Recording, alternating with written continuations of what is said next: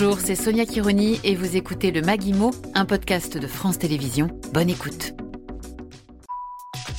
Acheter un parking est souvent présenté comme un bon investissement, plus accessible et moins contraignant que dans l'immobilier classique. Mais est-ce toujours une bonne idée en 2023 On a posé la question à Laetitia Caron, directrice générale de PAP, la plateforme de particulier à particulier.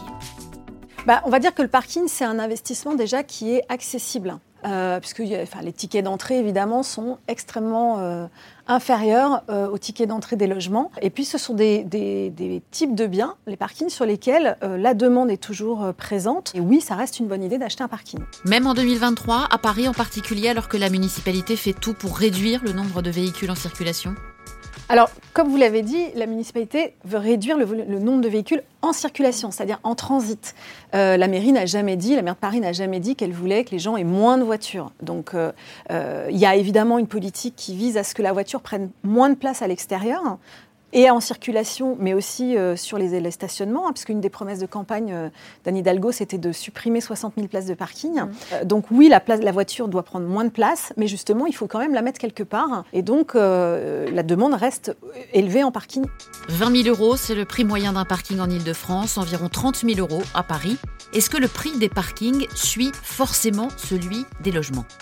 Les prix des parkings élevés sont souvent sur des secteurs où la demande euh, est élevée, donc ça va être sur des secteurs soit de fortes euh, zones résidentielles, donc Paris typiquement, 15e, 16e, des, zones où il y a beaucoup de familles, ou bien des zones sur lesquelles euh, il y a peu de stationnement disponible dans les immeubles, hein, beaucoup d'immeubles haussmanniens, etc., et où les quartiers d'affaires, je pense au centre de Paris particulièrement, sont développés et donc sur lesquels il y a une demande. Comment bien choisir son emplacement? Comment être sûr de ne pas se tromper?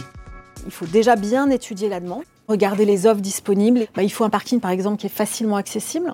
Hein, si l'accès est étroit, bah, vous ne pourrez pas louer à quelqu'un qui a une grosse voiture et donc ça réduit euh, euh, la demande euh, et donc la, facilité de louer ou pas ce parking. la sécurité est un, critère qui est assez, comment dire, étudié par les, les, locataires. Il y a quelque chose qui se développe en revanche qui peut être intéressant et là je pense dans les centres-villes, c'est qu'aujourd'hui, alors je pense particulièrement à Paris, aujourd'hui le stationnement est devenu payant à Paris pour les deux roues. Donc il y a de plus en plus de propriétaires de deux roues qui cherchent des parkings. Alors clairement aujourd'hui il y a relativement peu de places de parking qui sont équipées et c'est sûr que pour un investisseur, euh, investir dans une place déjà équipée ou envisager un équipement peut être intéressant euh, pour cibler une clientèle euh, propriétaire d'une voiture électrique. Merci Laetitia Caron.